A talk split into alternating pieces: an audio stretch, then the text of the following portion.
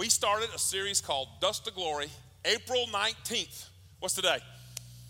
Uh, oh, you know what April 12th, 1987 is? That's the day I got saved. I say 92262 is the day I was born, but April 12th, 1987 was the day birth was given to me. Come on, church, you with me? I celebrate the day I gave my life to Christ more so than I ever do the day I was born. And I will celebrate the day that I get to go spend eternity with Christ much more so than the day he ever put me on this cursed earth. Come on, church, you with me? I am just excited about who he is, what he is, and what he's done in my life. And because of that, I have such a desire for you to know the Word of God so that you'll know the will of God so you can change the world for God. Come on, church, say it with me. I want you to know the will of God. Get it right. I want you to know the Word of God so you'll know the will of God so you can change the world for God. That's why I ask you Sunday after Sunday who has them? Let me see them. Let me see them. Let me see them. Who has their Bibles? Come on, church. Good job, good job, good job. All right, I just happen to believe God's people ought to have God's word in God's house. And it is so cool to see hundreds upon hundreds upon hundreds of Bibles in this house. Now, if you don't have a Bible, first time guest, it's okay. You can tag along with me. But we'd love for you to have one. Go to guest services after, and we will give you a Bible. Now, the problem's usually not we don't have a Bible, it's we don't what? We don't read it. Easter week.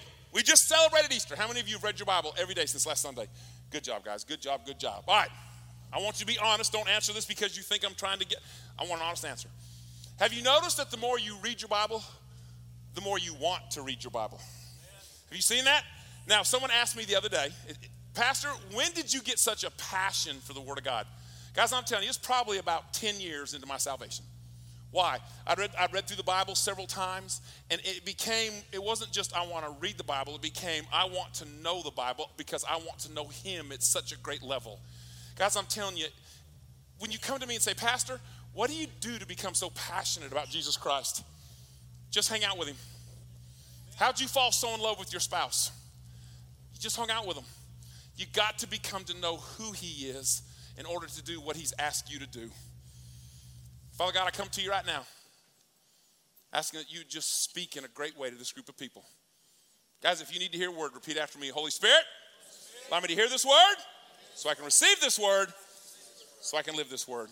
And everybody said, April 19th, last year, we started Dust to Glory. Almost been one year. How many of you, it feels like it's been a year? Bad time. Oh, don't raise your hand. Bad time to raise your hand right there. Bad time. I hope that you've enjoyed this series as much as I have. Now, when I say it's been a year, okay, it was a tough year, but now we're making our way from the Old Testament into the New Testament. And what do you mean by that, Pastor? We're not done. I know. Today, what I'm going to do is I only got 15 minutes. I, I can't even get wound up, much less get wound down in 15 minutes, all right? So I'm going to do a quick review from Genesis to Malachi because we've got so many first time guests last week who've come back. Shook a bunch of hands after the first service. I'm going to take us from the beginning of the New Testament, or the Old Testament, to the end of the Old Testament. And we will finish the Old Testament next month, the end of May. Only got seven books or so left, and we will finish them next week. We will pick up in 1st and 2nd Chronicles. It fits perfectly where we left off at the book of Ezra. And so, Pastor, I want to know what to read, okay? I'm telling you, 1st and 2nd Chronicles. That's a lot of reading this week. It is. It is. But I hope you've read it before, you kind of get the gist of it. So, as we walk through the, the first 39 books of the Bible today, if you want to know what each one really represents, here we go. Now, my goal in all of this is for you to have a one sentence recap for every single book of the Bible. All right, we haven't covered Nehemiah yet, but all I want you to be able to do is this. Hey, what's the book of Nehemiah about? Well, Ezra built the temple, so now Nehemiah has to come and build the wall around the city. That's it. That's all I want you to understand. Just give me a one sentence recap, and here's why. When you begin to understand what each book of the Bible is about, you begin to understand what the Word of God is about. So then you'll know the will of God for your life, and then you can go and change the world for God. So let's jump into it because I ain't got a whole lot of time. We started out in the book of Genesis, April 19th, last year. And I gave you three C's. Those three C's are creation, covenant, captivity. If it's that slow and that bad, this is going to take me 45 minutes to an hour. So if you want to get out of here on time, let's try that again. So in Genesis, there were three C's. They were. So you're hungry. Good, good, good, good. All right. At the end of Genesis, we saw that they were taken into captivity. And in Exodus, what do we have? They leaving. They leaving and they headed to Egypt. And while they're on their their way, they stop at a place called Mount Sinai. And God gives Moses the. Where do you find the Ten Commandments in the Bible? Good job, guys. Exodus 20. But then we also see that at the end of the book of Exodus, that God gave Moses all the instructions to build the tabernacle. Why did God want to build a tabernacle? Because he wanted to get a holy God among an unholy people. Very good. Then we get to the book of Leviticus, and you can see the years on here as we make our way. We're going to start from the timeline and make our way through the timeline all the way to the end of the Old Testament. We have the book of Leviticus. What's the book of Leviticus about? The law. How many laws do we have? 613. What was the purpose of the law? Separate God's people from the rest of the world. Next, we have the book of. All right, go back. Go back. Oh, good, right there. If you don't know what the next book of the Bible is, look. Okay?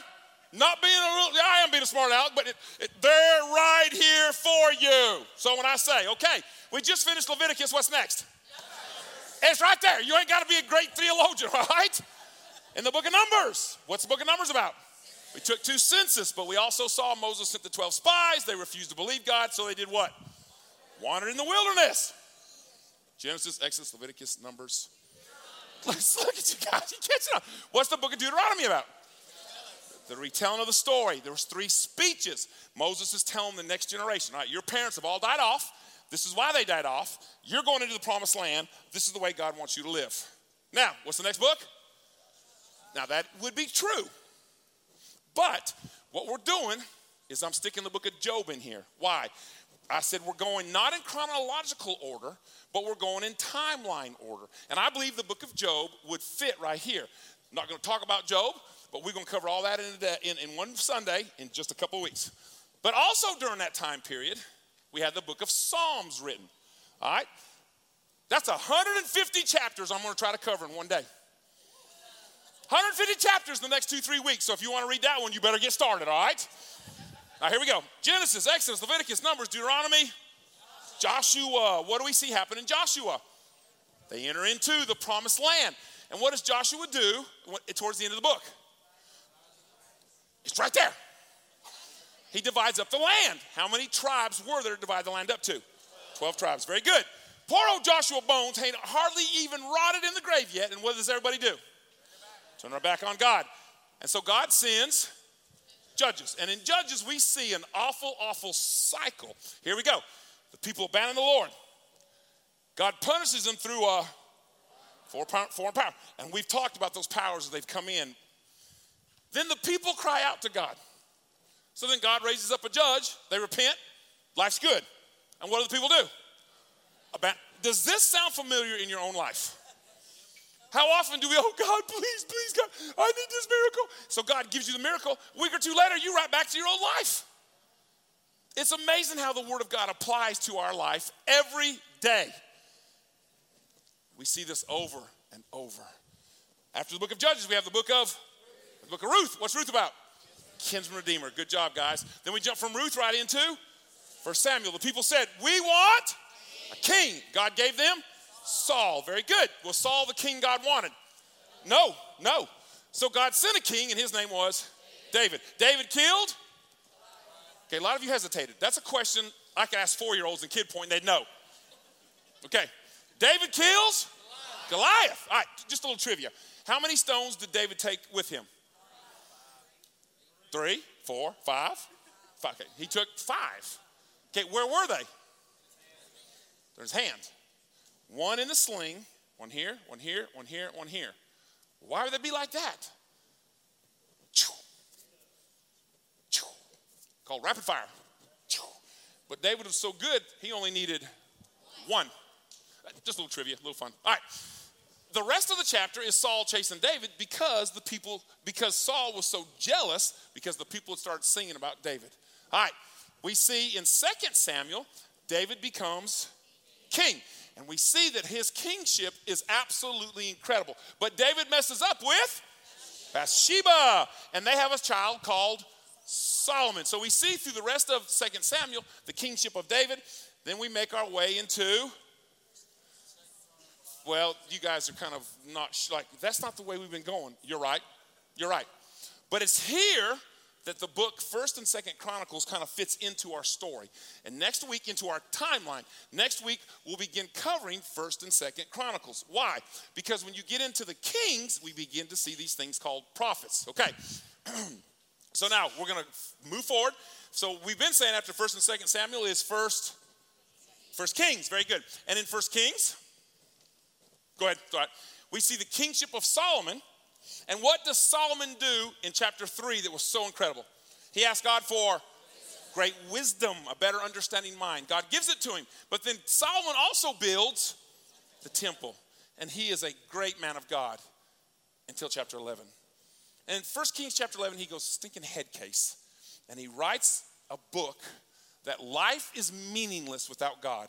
And that book was called Ecclesiastes. Very good. It's called Ecclesiastes. Life is meaningless without God. Now, during this time, during this time period of Solomon's life, he also wrote a couple other books. They're called Proverbs and they're called Song of Solomon. Have not covered those, but we will cover Wisdom, Proverbs, and Song of Solomon. Song of Solomon will be a fun Sunday. Now, if you notice down here, First and Second Chronicles continues. Why? Because it's the history of God's people, and it covers this entire timeline, and you'll see that when we get there. Okay? So now we've made it through Ecclesiastes, Proverbs, Song of Solomon. We'll get those. Keep going. Keep right on going. Now make our way back into Second Kings. In Second Kings, we see the rest of the kings and the ministry of Elisha. Now, in First Kings, we saw the prophet before him. What was that man's name? Wasn't up there, but you know this. Elijah. Very good. Now, during the kings, God sent these men called prophets. These prophets were sent because the people continued to live a very sinful life, and God was tired of it. So he sent men to come and challenge them to repent. I broke those into four categories. Now, those were the uh, foreign, the pre to the north, pre to the south, and then the post. I'm not going to do that today. I'm just going to follow our timeline in the way that they flow on the timeline, and then we'll tell you what each one's about. Let's start with Jonah. What's the book of Jonah about? The whale. If you'll just say the whale, I'll be happy. Just get started, okay? What's the book of Jonah about? The whale. Just give me a little something, okay? But if you remember, God was furious with Jonah because he did what? He ran. He did not want to go to Nineveh, the capital of Assyria, because he knew that he would God would do what? Forgive him, show mercy. Sounds like a lot of church people not want to invite other people to church. You're scared that God might just forgive them and you don't want God to do that. So God sends Jonah, he goes, God forgives him, they, they have an incredible revival, and Jonah ends up, it ends with him being mad at God. And our timeline, let's keep going. We're back all the way to 760 now, 760 BC. This is Amos. Make sure you catch this because, church, a lot of people say, well, the Bible doesn't pertain to me today. Hmm. Okay. See if this sounds familiar. Amos is all about God's judgment because the people of Israel were taking advantage of the poor.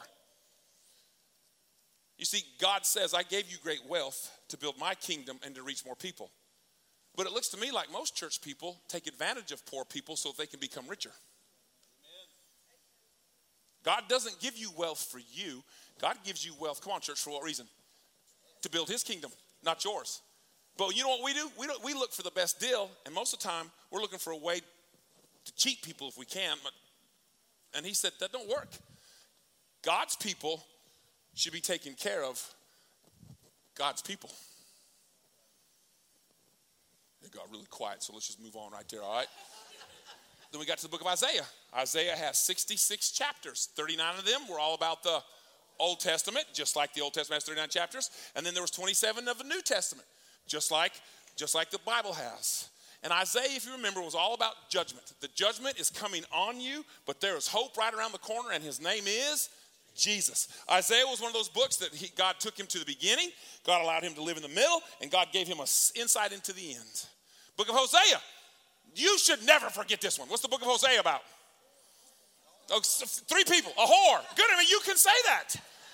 Okay, because it was about a prostitute. And the point that God is making in this is He told a man, I want you to go marry a prostitute, and her name is Gomer. He said, Go pay all of her bills, get her out of debt, marry her, have children, and this is what she's gonna do. She's gonna go right back to beginning to do what she used to do, being a prostitute. And the point God was making was, My people, I'm sick of my people coming, me getting them out of debt, me taking care of their sin, and they go right back into whoring into their own sin just like they used to do. Man, what a great picture of the American church. I didn't write all this, God did. Next book, Micah. Do you remember God gave us five very specific reasons? This book could have been to the northern kingdom and to the southern kingdom. And He gives us five reasons why judgment is coming. One of them was the priest would pray over you and say what you wanted them to say for the right price. Do we have preachers today who will say what you want them to say for the right price? I could drop the mic and go home. Let's keep going though. We ain't done. Let's go to Nahum. Right, in the book of Nahum, if you remember, we had three foreign prophets. You had Jonah, and then the second one was Nahum. Why? Because he was sent to forewarn Nineveh's coming destruction. God gave Nineveh, the Assyrians, grace, mercy. For 10 years, they experienced revival. But then after the 10 years, they're like, ah, enough is God stuff. Turn their back on God and became more evil than they were before. Let me tell you how that has to do with us. If you're going to claim the blood of Jesus over your life and that you have a radical love relationship with him, you better keep that going. God don't take it, God does not take it lightly that you say, I claim the blood of Jesus, and then you go live the life you want to live. If you don't think so, go read Nahum. Because even though that book was written to them, is that book still written to you? Yes, it is. Zephaniah. In Zephaniah, we have the day of the Lord. He proclaims the day. He's saying the day of judgment is coming, but then the day of the Lord of hope is coming. Then you get to Jeremiah. And Jeremiah was that prophet in the southern kingdom who was the only one who prophesied it and lived through it. They called him the weeping prophet because he experienced it for 40 years never saw anyone believe him, never saw someone come to know Christ through him. He saw his beloved city destroyed. He saw his beloved temple destroyed. He saw his beloved people taken off into Babylon, and then he went into Egypt and died. Jeremiah is a heartbreaking book, but we need more Jeremiahs in the church today. People who will stick true to God regardless of what the circumstances and situation is. Habakkuk is a really great book. Why? Because it shows us God is in control and God has a plan. And the whole basis of this book is this Habakkuk is ill with God. He's aggravated with God. Don't be all spiritual. How many of you ever been aggravated with God? Good, good. Okay. I have never doubted God, but I've been aggravated with God. In fact, what I say is, God, I don't understand what's going on. I sure would love a, very, a clear vision and a clear picture of what's going on right now. And God says, Dean, I got this, and I have a plan. See, but what Habakkuk was really upset about was he was saying, God, I don't understand. Israel, your people, are yes sinning, but you're bringing the Babylonians down to discipline us, and they're the most pagan people on the planet. What's going on? God told him, I got this. I got control, and I have a plan. Then we move into a book called Daniel, and we spent a couple weeks here, and we saw Daniel's visions. We saw that God gave him a glimpse into the future into the middle, and to more of the very beginning. And we saw the faithfulness of Daniel. He would die in the den, lion's den. I'll pray, I'll do whatever. I'm not going to turn my back on God. And I told you then that Daniel's book was so specific in the future that many people said it's not possible. There's no way that he could have wrote this beforehand because it was so incredibly accurate. But then they found something. Do you remember what it was? Dead Sea Scrolls. Good job, guys. The Dead Sea Scrolls. And they're like, huh, Daniel really did know what he was writing. Yeah, because God had taken him to the beginning, God had allowed him to live in the middle, and then God gave him a glimpse into the future. You do understand God has done the same thing for us. He's given us the history, the beginning, He's allowing us to live in the middle, and He's given us a glimpse into the future. What I don't understand is how in the world you don't want to be a part of it. I want God's people to be in God's word so they know God's will so they can change the world for God. Come on, church, are you with me? And I can promise you right now, Netflix is not going to bring that about in your life. Let's keep going. If we keep making our way down, we came into the book of Ezekiel and we saw these eight different visions. And what were the visions about? Restoring God's glory to Israel. The people are in captivity in Babylon. Ezekiel keeps having these visions like, oh my gosh, what is going on? The temple, the glory of God is sitting upon me. You're right, because he took it off of Israel and he put it on his people in Babylon. But he says, but you better believe it's going back to where it's supposed to be. Get to the book of Lamentations, and it's a heartbreaking book. How many of you remember the helicopters and the chains and the jets flying through here? Okay. The point of that was what if our city was completely destroyed? Our country was destroyed. and you're trying to write a letter, watching your house burn, watching your wife being raped, watching your children put in chains and being taken off, watching so many of your kinsmen dying. That's the book of Lamentations. He was mourning, this is Jeremiah, over the destruction of Jerusalem. He's watching it. The temple's destroyed, the city's destroyed, his family's being exiled. And he tries to pin what he's taking, what he's watching, what he's taking part in. Get the book of Obadiah. Again, we're not going chronologically. I mean, we're not going in the Bible. We're making our way down chronologically through the timeline. Get to Obadiah.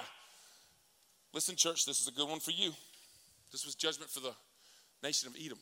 It's not one of those three foreign powers. Had Jonah, had Obadiah. And on this one, you see God is upset because in 586, when his people were taken off to Babylon, the Edomites just kind of jumped in and plundered his people. I wonder how many people in the American church plunder other church people when their lives are wrecked instead of helping them. When you're part of God's team, you should help those on your team. Amen. And God said, That's it. You plundered my people, there's destruction coming on you. Book of Joel, talking about the locusts. We haven't been there yet. We'll get to that very, very soon. Keep going. Then you make your way from Joel into the time of Ezra. Now, we just covered Ezra, 539. There was a decree. What was that decree? Go home and do what? Uh, it's right there. It's right there. So, what's Ezra about? It's time to go home and do what? Rebuild the temple. Then we get to chapter 5, and we've seen that the people went. They began to rebuild the altar, but then they they stopped. And what they do for 16 years? They built their own homes. And God said, Enough, I'm tired of you building your kingdom. So he sends another prophet. Who was that? I just went through this three weeks ago. So they sent another prophet, and his name was Haggai. Very good. And what was Haggai about? Get your butt back to work. 16 years you've been building your kingdom, and you're not building my kingdom. Is there a word there for us today? Get your butt back to work. Quit worrying about your paneled houses and start worrying about my kingdom. Then there was one after Haggai, the very sentence. What was the next one? Zechariah. Do you remember what Zechariah was about? Good job. So finish the temple because the Messiah's coming. Get back to it.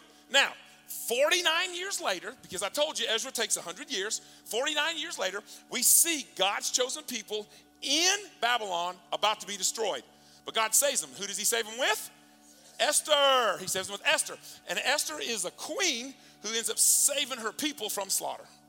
Now, in the book of Ezra, we saw the temple built. But now we need to see the wall rebuilt. Who does God send to rebuild the wall? Nehemiah. Haven't covered that yet, but we will cover that in just a couple of weeks. He is sent to literally rebuild the wall. Then we come to the absolute last book of the Old Testament in the year 400 BC. What's the last book? Malachi. Have you ever thought about this? Jesus, on the week of his crucifixion, on Tuesday taught. And the last thing he taught, he said, Come here, guys, come here, come here, come here, come here. Watch this. You see that little old woman? She put in two pennies and she gave more than anybody in this temple. So the last thing he ever taught on was money. Then the last book of the Old Testament, before God went silent 400 years, what's the book of Malachi about? Robbing God. Robbing God of what? Tithes and offerings. Does God take giving seriously? Then why don't you? Not a money message, just a point. You say I'm a child of God, but you don't live a life for God. Do we give to what we love, church? And if you love Him, will you give to Him? Yes, you will. Here we go. I want you to know the Word of God so you know the will of God, so you'll change the world for God. Would you say that like you mean it? Here we go. Here we go. I want you to know the Word of God so you will know the will of God, so you can change the world for God. Holy Spirit, I love you so much. I thank you for the word because it is the roadmap of our life. And as we finish the Old Testament in the next few weeks, God, I pray your people will have a hunger and a thirst for it like never before. They'll know the word so they know your will for their life and that we'll go change the world for you. Everybody said,